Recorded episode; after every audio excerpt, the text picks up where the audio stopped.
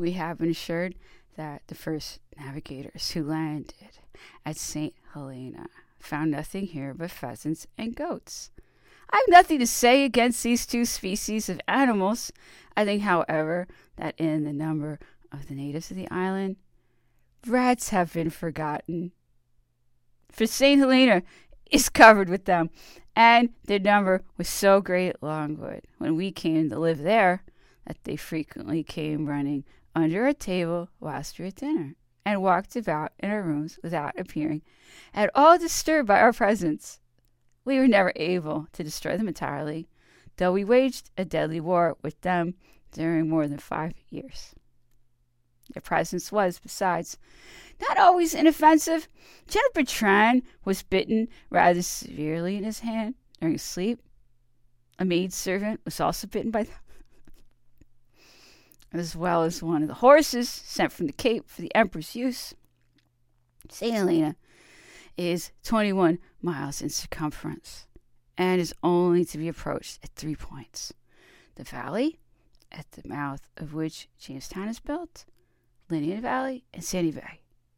These two last points, however, do not afford good anchorage.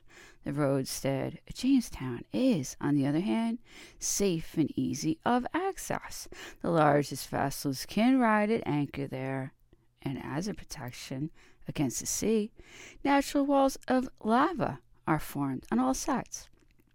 From the upper level of the bottom of the sea, which gives St. Helena from some distance the appearance of shapeless mass of black rock, black rock, keep that name in mind, surmounted by a regular cone.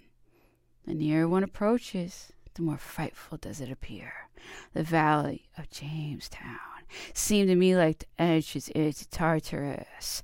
On whatever side you look, and at whatever height, nothing is seen but ranges of black walls, as if constructed by the hand of man to connect the points of the peaked rocks.